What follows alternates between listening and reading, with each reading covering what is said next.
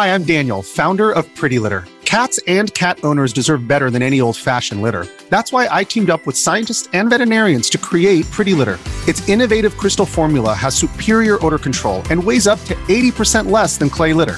Pretty Litter even monitors health by changing colors to help detect early signs of potential illness. It's the world's smartest kitty litter. Go to pretty litter dot com and use code SPOTIFY for twenty percent off your first order and a free cat toy. Terms and conditions apply. See site for details. This episode is brought to you by Shopify. Whether you're selling a little or a lot, Shopify helps you do your thing, however you cha-ching. From the launch your online shop stage, all the way to the we just hit a million orders stage. No matter what stage you're in, Shopify's there to help you grow. Sign up for a one dollar per month trial period at shopify.com slash special offer, all lowercase. That's shopify.com slash special offer.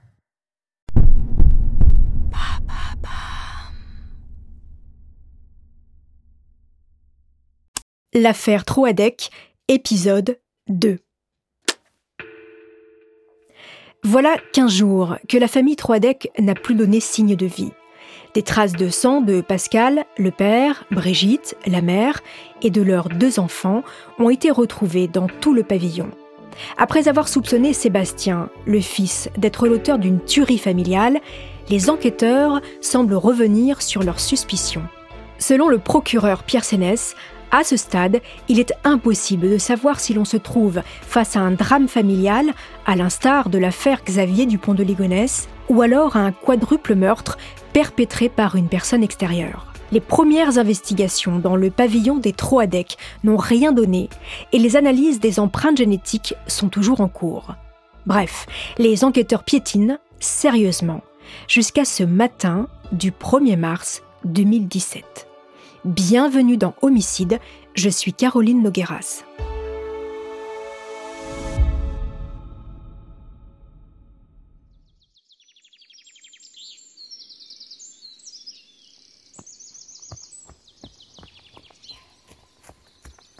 À deux cent soixante kilomètres d'Orvaux, près de Brest, dans le Finistère. Alors qu'elle fait son jogging, comme d'habitude, en forêt, une femme repère en lisière du bois, dans un fossé, un pantalon. C'est un jean de couleur grise. La joggeuse intriguée fouille les poches du vêtement et à l'intérieur, elle découvre une carte bleue et une carte vitale au nom de Charlotte Troadec. Que fait le pantalon de Charlotte dans ce bois si loin de chez elle ? Immédiatement, la gendarmerie, la police judiciaire et quelques flics de la police scientifique débarquent sur les lieux. Pour les enquêteurs, c'est l'incompréhension la plus totale. Le seul rapprochement possible est que les deux sœurs et la maman de Brigitte habitent dans le coin. D'ailleurs, Brigitte elle-même a grandi dans cette région avant de déménager à Orvaux. Alors, Charlotte serait-elle toujours en vie, cachée quelque part ? L'hypothèse est mince, mais pas impossible.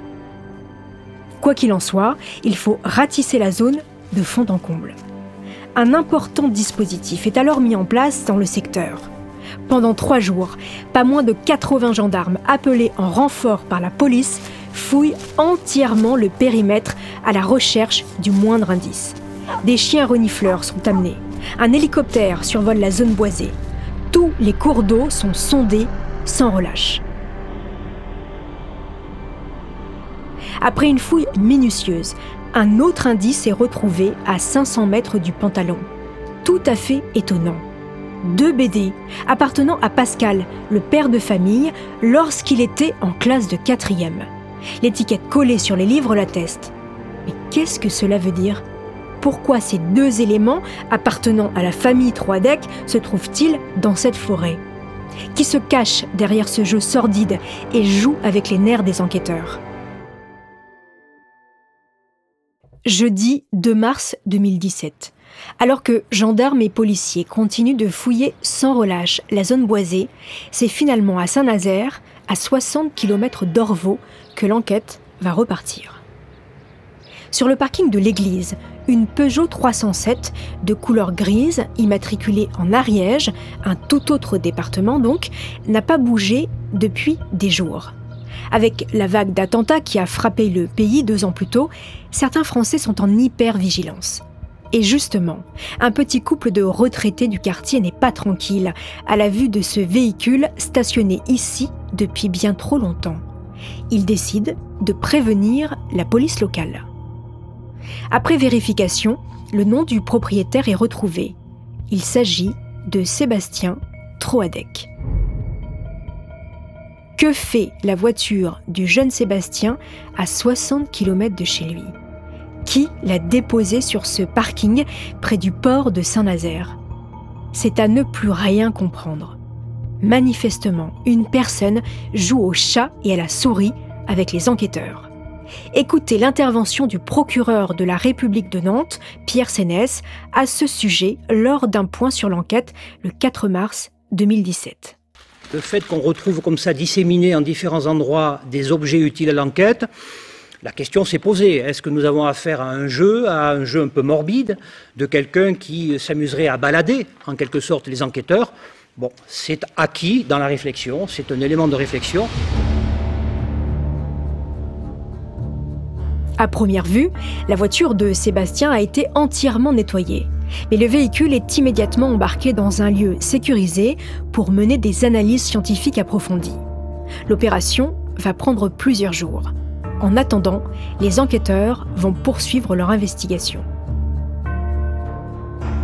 Ce que la plupart des journalistes ignorent à ce moment-là, c'est que les gendarmes ont reçu une lettre anonyme dans laquelle il est écrit « Arrêtez de chercher du côté de Sébastien, il n'a rien à voir avec tout ça. » Allez plutôt voir le beau-frère de Pascal, il est jaloux de lui, à en crever.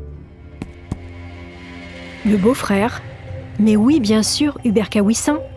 Cet homme et sa compagne, Lydie Troadec, la sœur de Pascal, ont été auditionnés dès le début de l'enquête, le vingt-quatre février. Mais ils disaient ne rien savoir.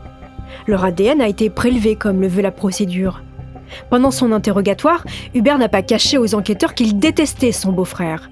Il leur a même expliqué s'être fâché avec sa belle famille depuis des années et ne plus jamais les avoir revus. Ne pas aimer sa belle famille ne fait pas de vous un meurtrier.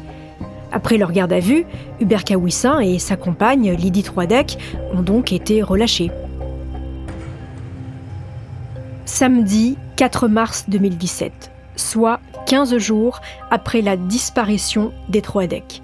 Les analyses des empreintes génétiques prélevées dans la maison familiale et dans la voiture de Sébastien sont revenues.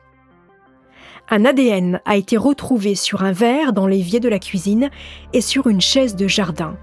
Et il n'appartient à aucun des quatre membres de la famille Troadec. Quant à la voiture de Sébastien, ce même A D N a été retrouvé sur la commande du chauffage, le rétroviseur intérieur, l'un des appuis-têtes, mais aussi dans le coffre. Ça commence à faire beaucoup. Et désormais, les enquêteurs savent à qui appartient cet A D N. Il s'agit de celui d'Hubert Caouissin, le beau-frère de Pascal et Brigitte. L'enquête vient de faire un grand pas.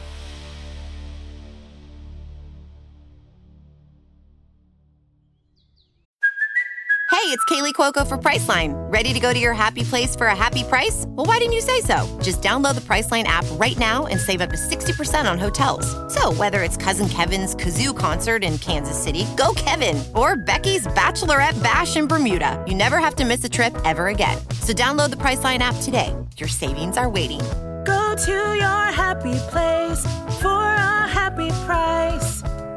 Go to your happy price, Priceline.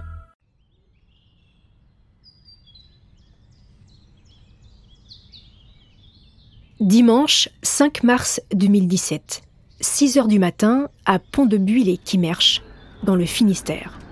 En ce matin d'hiver, la campagne est encore endormie. Le froid est saisissant. Seul le bruit du vent dans les feuilles des chênes vient fendre le silence de l'aube. Les hommes de la B R I, discrets, se tiennent prêts à intervenir. Leur mission, arrêter Hubert Caouissin, le suspect numéro un.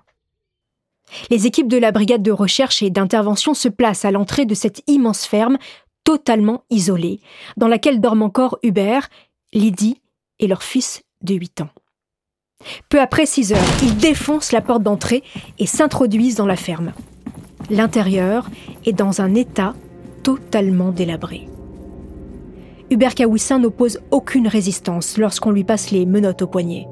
C'est un homme de quarante-six ans, aux yeux noirs, un mètre soixante-dix, trapu et dégarni. Un type au physique banal que l'on croise tous les jours. Hubert et sa compagne Lydie sont placés en garde à vue à Brest. Les reporters de toutes les rédactions nationales et locales affluent devant le commissariat dans l'espoir d'obtenir une information sur les auditions du couple. Les deux personnes qui sont actuellement en garde à vue au commissariat de Brest, ce sont des très proches de Pascal Troadec, ce père euh, qui a disparu avec toute sa famille. Interrogé une première fois dès le début de l'affaire, le couple n'aurait pas caché l'existence de frictions avec Pascal Troadec. Selon eux, ils n'étaient plus en contact depuis longtemps. Les enquêteurs s'intéressent à une possible histoire d'argent liée à un héritage. Pendant que les journalistes cherchent à obtenir un scoop, les enquêteurs de la police scientifique passent tout l'intérieur de la ferme au Blue Star, capable de révéler la moindre tache de sang. Au début de sa garde à vue, Lydie Troadec se mure dans le silence et dit ne rien savoir. Mais très vite, elle craque et avoue. Son compagnon Hubert est rentré le dix-sept février, couvert de sang, en lui disant « J'ai fait une connerie ». Au premier étage du commissariat, Caouissin doit faire face à l'évidence. Difficile de nier plus longtemps. Alors, méthodiquement, il va lui aussi parler et raconter un à un tous les meurtres. En parlant de la mort de son neveu et de sa nièce, il s'effondre en larmes. Mais l'émotion ne va durer qu'un temps. Et très vite, il se reprend. Hubert va donc raconter la nuit du seize au dix-sept février. Celle où il a tué Pascal, Brigitte, Sébastien et Charlotte. Les détails de la mort des quatre membres de cette famille font froid dans le dos. Dans le prochain épisode, je vous raconterai ce que révèle Caouissin pendant son audition et les raisons qui ont poussé cet homme, a priori sans histoire, à commettre un tel acte de barbarie. Le fameux mobile du meurtre. Quant à Lydie Troadec, quel rôle a-t-elle joué dans cette folie meurtrière ? C'est ce que vous allez découvrir dans le troisième épisode de ce fait divers.